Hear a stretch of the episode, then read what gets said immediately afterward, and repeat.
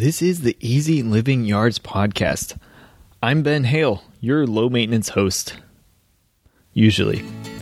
Let's jump in and learn how to have a healthy, beautiful yard with less work so you can enjoy more time doing what you love.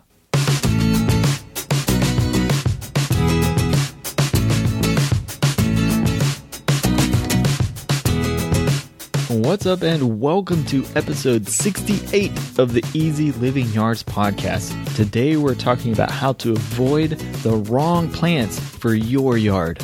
All right, today's not going to be a giant list of plants that you should avoid. That's kind of next show, actually. Um, today's show, we're talking about how you can figure out what the pl- what the plants are that are right for your yard by first figuring out what the wrong plants are for your yard. So many times we end up at the nursery, at the garden center, with basically no idea of what we're getting except that we want something for our yard somewhere, but we don't know what. That's the wrong place to be. So, what I really want to do through this show is help you learn how to plan properly to avoid that situation. And today's show, today's episode, is really about how to make sure you're not getting the wrong plant for your space. Okay? So let's just jump right in. When it comes to really avoiding the wrong plants, the biggest piece is just avoiding high maintenance plants. Okay? So that's the easiest one sentence nutshell for this show. Avoid plants that are going to cause you maintenance. Now, what does that really mean? How do you figure out what's a high maintenance plant? Well, the reality is whether or not a plant is high maintenance really depends on whether or not your space is the best space for that plant. Okay? So it's kind of like a flip of, of the planning process where you figure out what the best plants are for your space. Well, likewise, to avoid the wrong plants for your space, you have to figure out what's what the plant likes and whether or not you have the right space for it. That sounds like a giant tongue twister. We'll talk more about it. So basically, your plants, if it's a high maintenance plant, it's a plant that's unhappy. It doesn't have the right conditions for it, or it's poorly adapted to your space, is another way to say that. So, a high maintenance plant is a plant with a lot of needs that you don't have. And so, you have to intervene to give it the right needs. And this also includes plants that are susceptible to various insect pests, for example. Insect pests usually attack the weakest plant. It's funny enough, when plants are stressed, when they are um, feeling sick, or they're having issues where they're not having the right amount of nutrients, they actually secrete chemicals. They secrete pheromones through their leaves to talk to other plants saying, Hey, I'm having trouble over here. All right. So they actually do this super cool ninja stuff that we can't even see or smell or perceive or hear. Plants actually talk to each other. Likewise, they, they send out pheromones when they're being attacked by insects to help other plants that are in their same species to def- start defending themselves. They'll change the chemicals they're secreting through their leaves, for example. They do all this cool stuff. But the reality is, insects can pick up on that. They say, oh, this plant's hurt, this plant's sick, this plant's stressed. I'm going to go eat that plant because it's weakened doesn't have the right chemicals to defend itself. So it's this cool, crazy, like bio warfare that's going on. All right. So the reality is, when your plants are unhappy, when they're poorly adapted, they're more susceptible to disease issues, to pest issues, or just to being stressed and needing a lot of work. Okay, so how do you figure out what to do correctly? Well, the first thing is just knowing your conditions, knowing what you've got in your landscape and how you can provide the right uh, plants for that space. So, basically, what that space can provide to the right plant is another way to say that. So this means knowing your sun, knowing your soil, knowing your climate, knowing your water, etc., etc., etc. Whether or not you have a super windy space, right? So what plants are resilient to wind, or whether you have major weather events that can cause issues for your plants, and what plants are best adapted to resist those major weather events.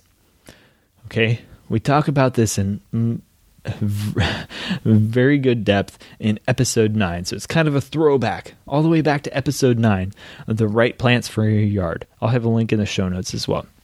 If you want to just go right now, you can go to ely.how slash episode 9. Basically, any episode I have, you can navigate it to that way. Just ely.how slash episode and then type in the number of the episode. That'll take you right to the page. Page. All right. So the next piece is using. So you learned your your conditions, right? You just listened to episode nine. You're a ninja at figuring out exactly what conditions you have in your space. And I'm not talking about just for your whole yard, but in the exact space that you want to plant. Because the space in your front yard might be completely different than the space in your backyard with certain conditions. You might have a space that's steeply sloped in your backyard, right? And it's heavily shaded by some trees right? So so that is going to be very different uh, of an environment than your front yard, which gets full sun, right? And it's flat and it's very high in organic matter, for example. And so those plants are going to be different that you select for the front yard versus your backyard. Okay, so make sure you figure it out for the space you intend to put your plant. Okay, now how do you do that? Use online tools to filter out poorly adapted plants. Go to the Missouri Botanical Plant Finder tool. All right, it's an awesome tool and it'll help you sift through and sort through all sorts of plants that are adapted to the contiguous 48 states of the United States of America. All right, so the Missouri Botanical Plant Garden uh, blah, blah, the, man, I'm I'm on a roll today. So the Missouri Botanical Garden Plant Finder tool has all sorts of plants that are adapted to all all parts of the U.S. Okay, and if you live in Hawaii, this might not be the best tool for you. Um, but but uh, this is a great tool for those of you folks that live in the U.S.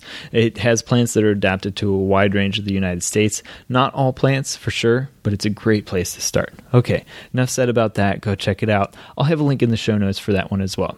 Okay, so when it comes to uh, knowing the conditions, that's a great way to figure out whether you're going to have a plant that's unhappy and then be high maintenance. Now, there's another reason that plants can be the wrong plant for your space, and that is a poorly designed plant.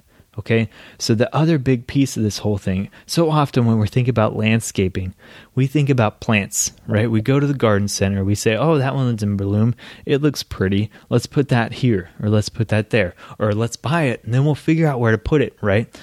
And so often that happens, and so often that causes problems. So going through this in the right process is very, very important. And it's the part that's so often overlooked, and that's design. That's conscious thinking beforehand to get the right plan in place for the right plants. Okay, that's essentially what design is when it comes to your landscape. So, what types of poorly designed plants am I talking about? Well, first, isolated plants. It's happened many, many times. It's happened in our landscape too, I'll admit it um, where people just put in one plant in a random spot. For one, that causes tons of maintenance issues. But two, it causes ugliness usually because it just doesn't look right. Isolated plants just don't look right unless you're going for a very specific design. Usually, plants look best in groupings and uh, with you know specific intent on how they're placed. And so, isolated plants cause maintenance issues. They also just don't look right. Improperly sized plants is another way you have poorly designed plants. So this is both too big and too small. Too big is the most common one that actually causes physical problems. So think of planting a tree next to your foundation. It's going to grow up, start scraping the eaves, cause gutter problems, cause shingle problems, scrape your windows, um, scrape your house. But basically, the, the reality is that top growth, you have the same amount of growth underneath your soil. Kind of crazy to think about, right? So if you have a 30, 50 foot tree and it's got this giant arching spread, right? And now its branches are touching your house and it's huge. Well, the roots are just as big and just as wide, if not wider. And so the reality is the problems you're having above, you're probably also having below your house. It can cause massive drainage issues. It can cause pressure on your structural foundation. It can cause heaving, shifting, um, all sorts of stuff, right? And so that's important to think about. Likewise, planting too close to pavement causes massive issues with roots. And so these are all things to consider with too big or power lines, or septic systems, or underground cables, so on and so forth. Okay, too small. Well, this is more of just a, an aesthetics and a design thing. It's just kind of a disproportionate look. If you get a plant that's not planned for size and just looks, you know, proportionately too small, it just looks out of place. So think about like tiny little boxwoods placed right along the base of your home as a foundation planting, and that's it. These little dwarf globe boxwoods, right? They're tiny and they just don't match the house. Your house looks like this giant behemoth of a of a brick and siding structure just looming over the top of your landscape with these tiny little shrubs. Okay, so get the right size of plants. Next is boring plants. Okay, I hate to admit it, sometimes plants are boring, think of your yew bush. All right, it used to be the most popular plant in the world. It seems like uh, back in the fifties, before I was around. Um, the yew bush, it's basically you know this, this giant mass of dark green. Okay, yes, the advantage is it's green all year round. The disadvantage, you have to continue to trim those things, and they're just boring. They don't bring much joy to me, at least. Maybe they bring joy to you. Maybe they bring joy to my parents and grandparents and great grandparents. Um, but the reality is, they don't bring joy to me. They're just a bit too boring for me, a bit too monotonous. They don't really bring much, you know, structure, joy, um, beauty to me. Uh, texture. They're just a, a mass of color and and very uniform. And I guess if you're looking for a very uniform landscape, uh, then it might work. Um, but otherwise, I just don't think they're that exciting. So other plants can be the same way. Okay, if you just have a massive space covered with English ivy or with euonymus, you know, low growing ground cover, for example, that just covers everything, and it's just this one big sheet, well, or a lawn. Um, uh, it, it can just be a bit monotonous, right? So, so thinking about how you design that space to be more interesting, visually pleasing, with varied structure and form and and size of plants and um, interest um, and bloom times, then you come with something very exciting and interesting. Okay, the next piece is very random, ungrouped, or unbalanced plants. Okay, so what I mean by this is you're at that nursery again, you're at that garden center, right? Oh, this azalea looks beautiful. It's this beautiful fuchsia pink bloom right now, right? Well, you pick it up and you say, oh, well, let's just get one for now. Maybe we'll come back and get some others later. Uh, but they're pretty expensive, so we don't want to get too many and we don't know how they'll do. You go in, you plant it, let's let's say it actually does well in your landscape and you plant it and it's beautiful and it's off to the side of your house. Well it's just kind of random right? It's not designed and integrated into your space. You have this one random bright pink bush for a couple months and then it's just kind of a random shrub there that's the rest of there the rest of the year. And it's not integrated into your landscape. You don't have multiple ones kind of designed planned and interspersed throughout to give a good um, balance to your landscape to actually you know it's, it's this massive draw for a few months of the year. It's actually like an accent when it's in a spot that's not really an accent point for example. And so that's what i mean by unbalanced plants or random plants or ungrouped plants. Again plants usually look best in groups. Okay there's this dude. He was a landscaper way back um, his name was Lancelot Capability Brown. All right, he was this British guy, and he designed all these very expensive, fancy estates.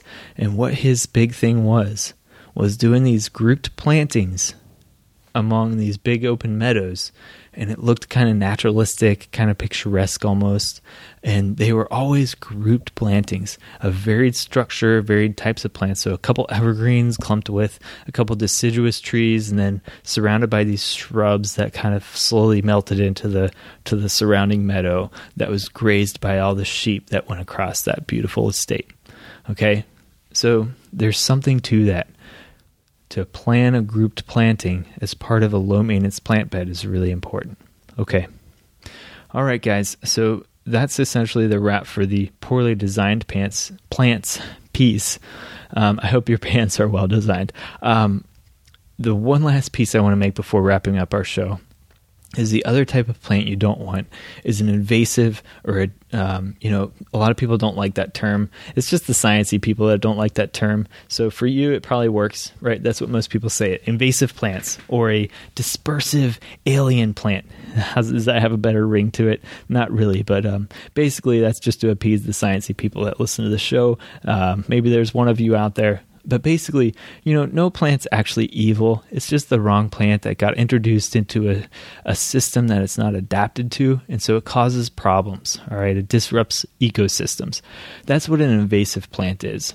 I go into this in a ton of detail in episode 17. So I encourage you to listen to that if you don't really understand what this whole deal with invasives is. Um, I go into detail there, and it really kind of makes a lot of sense as to why maybe it's worth considering the beautiful natives that we have first. And then consider, and this is wherever you live in the world, okay? I know most of my audience is here in the US, but hey, shout out to you guys, you international folks that listen to the show. Thank you so much for listening to the show, by the way. Um, it's pretty cool to see, like, some, where some of you guys are listening. So, so uh, thank you. Um, and so, for wherever you live, embrace the native plants to your area, to your region that you know maybe can bring a lot of beauty into your landscape and also express the beauty of your region. That's the cool thing about native plants too. It's like it, it's taking the best part of where you live and showcasing it for other people. Okay, anyway, enough on that, but um that's another group of plants that you sh- it's just not worth, you know, messing around with plants that can cause problems to the greater landscape as I call it, to the environment, right? Do you really want to be involved in that? That's up to you. Okay, so that's a wrap for today's show. We're going to actually talk more about that invasive thing next episode, so stay tuned for that. For now, check out today's show notes over at ely.how slash episode 68. First, I didn't talk about this at all today, but you guys, you deserve a beautiful yard, right? So figure out how to get the right plants and the right space, your space, and do it with the Easy Living Yards membership. I walk you through step by step the whole process to get a beautiful landscape that will give you many returns for you and your family and the time it saves you and also the beauty and the pride you get out of it. So check out the Easy Living Yards membership. I have a link in the show notes. You can go, always go to ely.how slash membership. Okay, episode 9 it talks about the right plants for your yard. So that's selecting the right plants based on the conditions you have. Check out the Missouri Botanical Garden Plant Finder tool over at ely.how slash episode 68. That's the best way to get there. Or Google can be your friend with that one too. Um, episode 17, I talk about native plants and exotic plants. To really, if you haven't heard that show, I encourage you to go listen to it. It gives you a really interesting perspective on that whole deal. Last, but certainly not least, if you have a question with your landscape, if you're struggling with something, you are stuck at the garden center and you you you have a question, go over to ely.how slash pod. You can always ask me a question there. I'll get back to you as soon as I can. Guys, thanks so much for tuning in. Make sure you live with passion and make tomorrow better than today.